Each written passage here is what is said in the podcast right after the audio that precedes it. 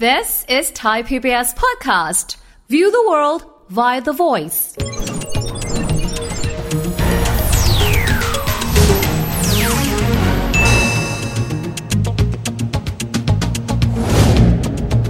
สวัสดีครับ ขอต้อนรับเข้าสู่เศรษฐกิจติดบ้านนะครับ และวันนี้กับเราสองคนผมวิทย์สิทธิเวคินนะครับ ผมไกด์รัฐศักดิ์สกุล วัชระอนันต์ครับ ไกด์โดยปกติแล้วคนไทยเราเป็นชาติที่ชอบกินเครื่องดื่มหลากหลายรสนะ ฮะ บางทีเราก็กินน้ำส้มน้ำผลไม้ เออ น้ำอัดลมก็มีนะครับ แล้วก็ระยะหลังก็จะมาชอบกินพวกกาแฟกับชานมไข่มุก ครับ แล้วก็จะเห็นโปรโมชั่นประเภทนี้ แบบว่าซื้อ 10 แถมหนึ่งมันก็ เออ ชวนให้เราคิด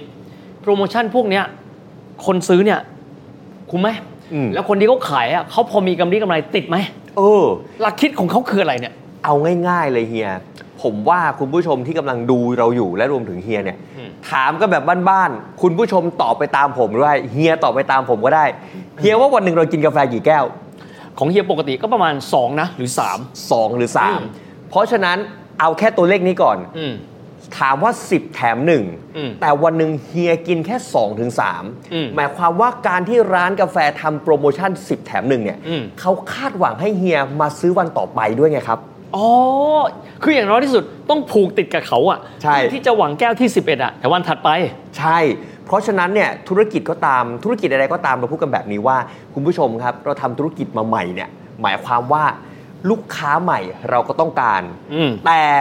ลูกค้าที่ทำกำไรให้ธุรกิจจริง ๆ คือการซื้อซ้ำครับ retention เนี่ยเขาเรียกอย่างนี้ ถูกต้อง ซื้อซ้ำแบบนี้ ใช่ครับ อ่า ทีเนี้ยมันก็มีคำถามว่าและไอ้สิแถมหนึ่ง อืม มันคุ้มหรือไม่ แล้ววันนี้ผมมาตอบคำถามต่อด้วย อืม มันจำเป็นหรือไม่ที่ต้องทำ10 แถม 1 1 แถม 1 ได้ไหม 5 แถม 1 ได้ไหม โอ้นั่นก็ต้นทุนก็บานเบิกเหมอนกันนะ เออ แต่แต่แต่แต่ทำไมมันต้องลงมาที่ 10 เพราะส่วนใหญ่ก็คลาสสิกมากว่าทำไมเป็น ครับ 10 แต่ผมว่าสำคัญมากคนที่ดูเอ่อเศรษฐกิจติดบ้านจะบอก แล้วหลักคิดว่า เออ ทำแบบนี้มันคุ้มหรือเปล่า มันต้องไปเอ็กซเรย์ต้นทุนไหม ครับ นี่เรามีครูคณิตศาสตร์อยู่ด้วย โอ้ย เราจะไปดูนะครับว่าต้นทุนเนี่ยเราลองชำแหละก่อน สมมุติเรา เออ จะกินกาแฟก็ได้ เออก าแฟก็มีหลายรสเนาะ ฮะ มีทั้งแบบมีนมใส่น้ำตาลมีแบบ เออ เอสเปรสโซ่เข้มๆแบบนี้ เออ เรา ลองมาชำแหละกันหน่อยไหมครับว่า ต้นทุนของสิ่งที่เรากินมันจะเป็นกาแฟก็ดี ชานมไข่มุกก็ดี เออ ต้นทุนมันประกอบไปด้วยอะไรบ้างครับ ผมเล่าให้ฟังง่าย ๆ ครับ จริง ๆ เนี่ยธุรกิจที่คนที่ทำเกี่ยวกับน้ำเนี่ย อืม ผมว่าต้นทุนที่ควรจะต้องจะต้องเอ็กซเรย์ดีๆเลยคือ คนทำธุรกิจน้ำดื่ม อืม จะไม่ซื้อน้ำดื่มเป็นขวด เพราะมันแพง โอเค เพราะฉะนั้นคนทำธุรกิจนี้ควรที่ต้องมีเครื่องกรองน้ำนะครับ อ๋อโอเค ไม่ต้องไปซื้อเป็นแพ็กเกจวอเตอร์มานะ ใช่ครับ แต่ที่ผมคำนวณเนี่ย ผมคำนวณจากน้ำที่มันมีขายในตามซูเปอร์ อย่างสูตรที่ผมเอามาให้ดูเนี่ย มันชงได้ 12 แก้วนะครับ โอเค แล้วไอ้สูตรที่เห็นณขณะนี้เนี่ย ต้นทุนต่อแก้วตกประมาณ 20 บาท อ๋อโอเค 20 บาท แต่แต่ โอเค แต่แต่แต่แต่แต่ขึ้นอยู่ด้วยว่าเฮีย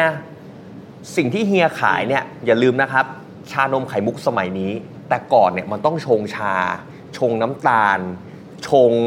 ครีมเทียมข้นหวาน อืม นมข้นหวาน แต่ถ้าเป็นต้นทุนจริง ๆ ปกติ 20 บาท คือต้นทุนที่ไปไม่ได้นะครับ ถ้าต้นทุนที่ไปได้เนี่ยส่วนใหญ่แล้วเฮียจะเคยเห็นไหมฮะชานมไข่มุกที่เขาจะเป็นชาผงชงสำเร็จ โอ้ผสมกันมาแล้ว ผสมกันมาแล้ว โอ้โหไม่ได้ทำวัตถุดิบเอง ใช่ เพราะฉะนั้นมันเลยกำลังจะบอกว่าต้องถามว่าต้นทุนสมมุติคุณเห็นชานมไข่มุกสูตรนี้ จากเว็บไซต์และเห็นว่า 20 บาทต่อแก้ว ต้องถามก่อนว่าคุณขายราคาเท่าไหร่ ใช่ไกด์แต่ความท้าทายคือสมมติเรารู้ต้นทุนละ อืม การกำหนดราคาขายเพราะมันแบบนี้สูงไปก็ไม่ได้มีคู่แข่งอื่นด้วย ครับ ต่ำไปกำไรก็น้อย ครับ หลักการในการที่เราจะมีต้นทุนปั๊บแล้วเราบอกว่าเราควรจะมีราคาเท่านี้ หลักการในการตั้งราคา เพื่อให้เราพอรู้ว่าต่อแก้วเนี่ยเรากำไรเท่าไหร่ทำไงครับ ง่ายๆครับ ดูก่อนว่าคุณขายที่ไหน ทำเล ทำเลก่อน ลักษณะเนี่ยถ้าคุณผู้ชมเป็นแฟนเศรษฐกิจติดบ้าน อยากให้ย้อนกลับไปดูเรื่องของเปิดร้านกาแฟยังไงไม่ให้เจ๊ง อ่า อะ่ะ อ่าอ่าโอเค อยากให้ไปดูตรงนั้นด้วย เพราะว่าทำเลสำคัญ สมมุติเฮียขายที่สีลมเฮ้ยกำไรมันน่าจะได้นะ เพราะคนมีกำลังซื้อไง แต่ต้นทุน สีลม ต้นทุนแผงเช่าก็ไม่ถูกอีก ก็ถูกต้อง แต่ถ้าไปอยู่ตามพวกรถเข็นออฟฟิศเอ้ย ต้นทุนต่ำหน่อย แต่ราคาก็อาจจะต้องต่ำหน่อย เพราะฉะนั้นผมใช้คำว่าต้องดูกำไรต่อแก้วครับ โอ สม เค มติว่าใน 20 บาทเป็นต้นทุน แล้วเราขายได้สัก 60 บาท หักค่าที่สมมุติประมาณ 10 บาท เหลือสัก 30 บาท เอ้ย มันน่าจะพอทำโปรโมชั่นได้ โอเค โอเคไหม อืมๆ ทีนี้คำถามก็คือว่า แล้ว 10 แถมหนึ่งมันคุ้มหรือไม่ ปกติแล้วเนี่ยครับเฮียคนไทยมีกำลังการซื้อกาแฟไม่ได้น้อยนะครับ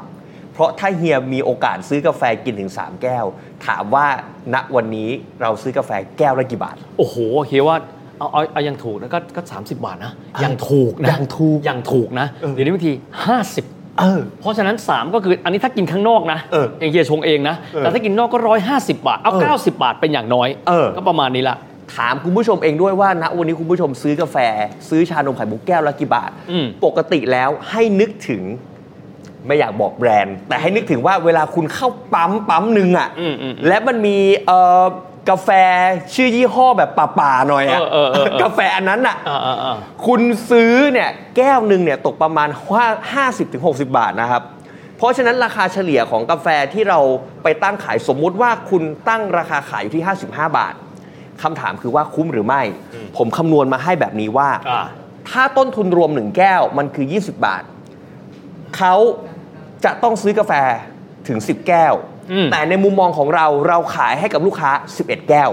ถูกต้อง ถูกต้องไหม อืมอืม เพราะฉะนั้นต้นทุนมันก็ต้องคิดจาก 11 แก้ว ก็อยู่ที่ประมาณ 220 จริง ๆ แล้วกำไรที่เกิดขึ้นคือกำไรขั้นต้น เขายังมีครับ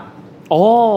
ขึ้นกับแบบนี้ ขึ้นอยู่กับแบบ ทีนี้ นี้ มองจากมุมของผู้ซื้อกันบ้าง อืม เมื่อสักครู่ไกด์บอกว่าเขาทำแบบนี้ เพราะว่าผู้ซื้อจะมีความรู้สึกว่า อืม สมมติราคาเราจ่าย 50 เราไม่ได้จ่าย 50 อีกต่อไปแล้ว ใช่ ไหมสมมติว่า ใช่ 10 แก้วเนี่ย50 500 บาท แต่ 500 บาทเราได้ 11 ก็หาร 11 เข้าไป ใช่ เพราะฉะนันมีความหมายโดยธรรมชาติแล้วเนี่ยต่อแก้วเราก็จะถูกลง ใช่ แทนที่เราจะไปเลือกไปกินที่อื่น ใช่ ถ้าสมมติเราคิดว่าร้านนี้คือคำตอบ ใช่ครับ ไม่ต้องหนีไปไหนเลือกคาบราคาพอทน อืม ก็มีความหมายราคาต่อแก้วของเราก็จะต่ำลงไปโดยประมาณสัก 10% 9% ใช่ครับ ก็เป็นการจูงใจแบบนั้นไปด้วย ใช่ครับ ทีเนี้ยผมกำลังจะบอกว่า แล้วหลายคนบอกว่า เอ๊ะคุณผู้ชม คุณผู้ชม คุณวิทย์ คุณไกด์แล้วมันจะเป็นต้อง 10 แถมหนึ่งไหม มันมีสัดส่วนอื่นได้ไหมอ่ะ เออ แต่แต่เอางี้คือเมื่อสักครู่ไกายพูดได้ดีหนึ่งแถมหนึ่งแต่นี่โหดไป ไม่ได้ นะหนึ่งแถมห้าแถมหนึ่งดุไปหรือเปล่าอันนี้ไม่รู้ อืม ถ้าเลขอื่นเจ็ดแปดคำนวณยาก เออ สิบแถมหนึ่งหลักการคือมันมาได้ไงไอ้สิบแถมหนึ่งและอะไรจึงเป็นจุดที่ลิคิดว่าเหมาะสมที่สุดเลย 10 เป็นตัวเลขที่จำง่ายที่สุดครับ อืมเลขฐาน แล้ว สิบนะ แล้วเลขฐาน 10เนี่ยปกติเนี่ยเวลาเราจำอะไรก็ตามให้นึกถึง อันนี้มันเป็นเรื่องของจิตวิทยาทางทางตัวเลขเลยนะ เวลาเราจำอะไรก็ตามที่มันง่ายๆเนี่ยเลขที่จำง่ายส่วนใหญ่มันจะลงท้ายที่เป็นเลขที่หารลงตัวลงท้ายด้วย 5 ลงท้ายด้วย 10 5 อาจจะน้อยไปอย่างที่เฮียพูด 10 มันก็อาจจะราคาโอเค แต่คำถามก็คือว่าพอ 10 มันเป็นตัวเลขที่จำง่าย มันก็ทำให้เกิดการซื้อซ้ำแล้ว 10 มันเป็นตัวเลขที่มันเกิดการซื้อซ้ำอย่างพอเหมาะพอควร พอเหมาะคำว่าพอเหมาะพอควรแปลว่าอะไรครับ แปลว่าอย่างนี้ครับ มันไม่น้อยไป อืม มันไม่มากไป โอเคกำลัง สมมุติ พอดีกำลังพอดี ถ้าผมไปซื้อกาแฟเฮียวิท20 แถมหนึ่งโห ไม่จูงใจ ไม่จูงใจ ไม่ใจ 5 แถมหนึ่ง อืม ไอ้นี่อาจจะขาดทุน 10 แถมหนึ่งกำลังโอเคครับ อืมอืมอืม และอย่าลืมนะครับว่า เวลาเราซื้อกาแฟเรามองว่าเราซื้อกาแฟหนึ่งแก้ว แต่ในความเป็นจริงแล้วบางทีเราซื้อกับเพื่อน เราไปซื้อกับญาติ เราไปซื้อกับพนักงานออฟฟิศเพราะฉะนั้น 10 แก้วเนี่ยถ้าคนใช้โปรโมชั่นดีๆเนี่ยสามวันอาจจะได้ฟรีหนึ่งแก้วเลยนะครับ อ๋อ ถ้าเกิดคนเขาอ่ะอาจจะดื่มเยอะนิดนึงอะไรอย่างนี้นะ ใช่ครับ ทีนี้ข้อแนะนำที่จะมีให้กับท่านผู้ชมนะครับ เอาขาของคนที่ขายก่อน ครับ ถ้าเกิดเขาจะทำโปรโมชั่นนี้เนี่ยเขาควรจะคิดอะไร อืม บริหารจัดการต้นทุนอย่างไรที่คิดว่าเหมาะสมที่สุดครับ ครับง่ายๆครับเฮียกำไรขั้นต้นครับ อืม สมมุติ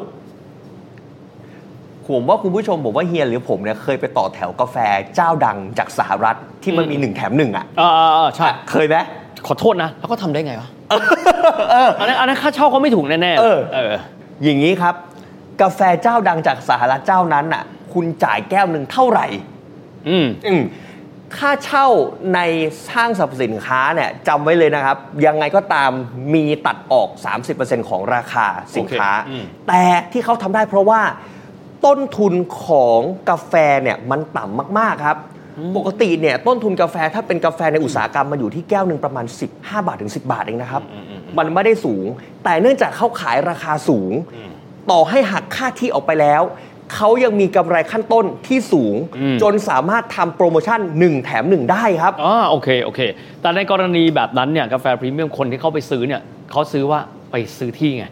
ไปนั่งที่เดียวเพราะฉะนั้นอันนี้อาจจะแตกต่างปัจจัยไปนะครับ ในขณะที่ถ้าเกิดว่ามาจิ้นเราต่ำ ส่วนต่างเราต่ำก็อาจจะต้องมีวิธีคิดของเราอีกแบบหนึ่งไปด้วย ครับ นะฮะ เพราะฉะนั้นตัวเลข 10เนี่ยมันกำลังโอเค แต่อย่างที่บอก 1 แถม 1 อันตรายยังไงรู้ไหมครับ คนที่เข้ามาหากาแฟเจ้าดังเจ้านั้นอ่ะเขาไม่ได้มาเพราะอยากซื้อต่อต่อเนื่องนะ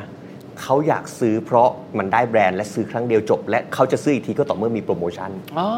โอเคก็เป็นแบบนี้ เป็นแบบนี้ อ่ะทีนี้อันนี้มุมมองจากผู้ขายละ อืม มุมมองของผู้ซื้ออ ม สิบแถมหนึ่งแล้วเราก็ต้องผูกติดกับเขาไปหลายวันอย่างเงี้ย อืม มีหลักคิดข้อดีข้อเสียอะไรยังไงบ้างครับ ผมว่าข้อดีเนี่ยมันเป็นในแง่ของเรื่องราคาครับ อย่างที่เฮียพูดเมื่อสักครู่เนี่ยมันเหมือนเราได้แถมมาแก้วหนึ่ง อืม ถ้าดูในเชิงคณิตศาสตร์ก็เหมือนเราได้กาแฟลดลงราคาส่วนลด 9-10%แต่อย่าลืมว่ากาแฟเนี่ยมันขึ้นอยู่กับว่า ถ้าวันหนึ่งเราไปเจอกาแฟที่ถูกกว่า อืม เราจะโอเคไหม โอเค เราจะถูกใจกับรสชาตินั้นไหม แล้วถ้าเป็นคนที่แบบอย่างเฮียอาจจะไม่ซีเรียสเรื่องการเงิน โอเค ฉันกินเท่าไหร่ก็ได้ แต่ถ้าคนที่รู้สึกว่ากาแฟมันคือส่วนหนึ่งของชีวิตเนี่ย อืม เอ๊ะมันก็ต้องอาจจะคิดกันบ้างว่า เอ๊ะโปรโมชั่น เงินในกระเป๋าสตางค์แล้ว มันบวกลบคูณหารมันคุ้มค่าหรือเปล่า อ่าฮะโอเค ก็เป็นหลักคิดที่ดีมากนะครับ ทั้งจาก 2 มุมเลย อืม คือจากมุมของผู้ขายว่าเขาควรจะมีหลักคิดในการทำยังไง อย่างที่ไกด์บอกเนาะเรื่องวัตถุดิบแต่อีกส่วนหนึ่งที่ขาดไม่ได้ก็คือตัวค่าเช่าที่นะครับ ครับ ท่านต้องบวกเข้าไปด้วย ใช่ครับ แล้วดูสิครับว่าราคาคู่แข่งเป็นยังไง เราควรจะมีโปรโมชั่นนี้หรือไม่ ผมเสริมเฮียนิดนึง อืม คุณเชื่อไหมว่าที่ผมพูดโปรโมชั่นนี้เพราะคนไทยถ้าเราซื้อกาแฟแก้วละ 30 บาท และเรากินไป 30 วัน เดือนหนึ่งเราเสียค่ากาแฟขั้นต่ำ1,000 บาทนะครับ โอ้โห ที่พูด บาง เนี่ย ทีเราเรามองเป็นช็อตไงไม่ได้มองเป็นรวมต่อเดือนเนาะ ใช่ ค่ากาแฟต่อเดือนเราเสียเป็นหลักพันนะครับ เพราะฉะนั้นถ้าเราดูให้ดีว่ากาแฟจำเป็นแค่ไหน เราควรทานแค่ไหน เราก็จะประหยัดเงินเปลี่ยนจากค่ากาแฟเป็นเงินออมยังได้เลยนะครับ โอ้โห อันนี้น่าสนใจมาก ๆ แต่ทีนี้เรื่องของการเงินก็ด้านหนึ่งนะครับ แต่ว่าอีกส่วนหนึ่งเลยนะครับ ในการที่เราเอ่อทำถ้าเป็นทำธุรกิจกาแฟเรื่องของรสชาติ อืม และเรื่องของบริการเป็นองค์ประกอบเพิ่มเติมด้วย บางครั้งกำไรที่งอกมามันได้จากส่วนนั้นด้วย เรื่องของการเงินเรื่องการบริหารต้นทุนสำคัญ แต่ยังมีองค์ประกอบอื่นที่เราจะได้คิดผนวกกันมา เวลาทำธุรกิจจะได้พอรู้ว่ามีปัจจัยอะไรบ้างที่เราควรคำนึงถึงเนาะ ครับ นะนั่นเป็นภาพรวมของเศรษฐกิจติดบ้านในในวันนี้นะครับ วันนี้เวลาก็หมดลงแล้ว แล้วพบกันใหม่โอกาสหน้า สวัสดีครับ ครับ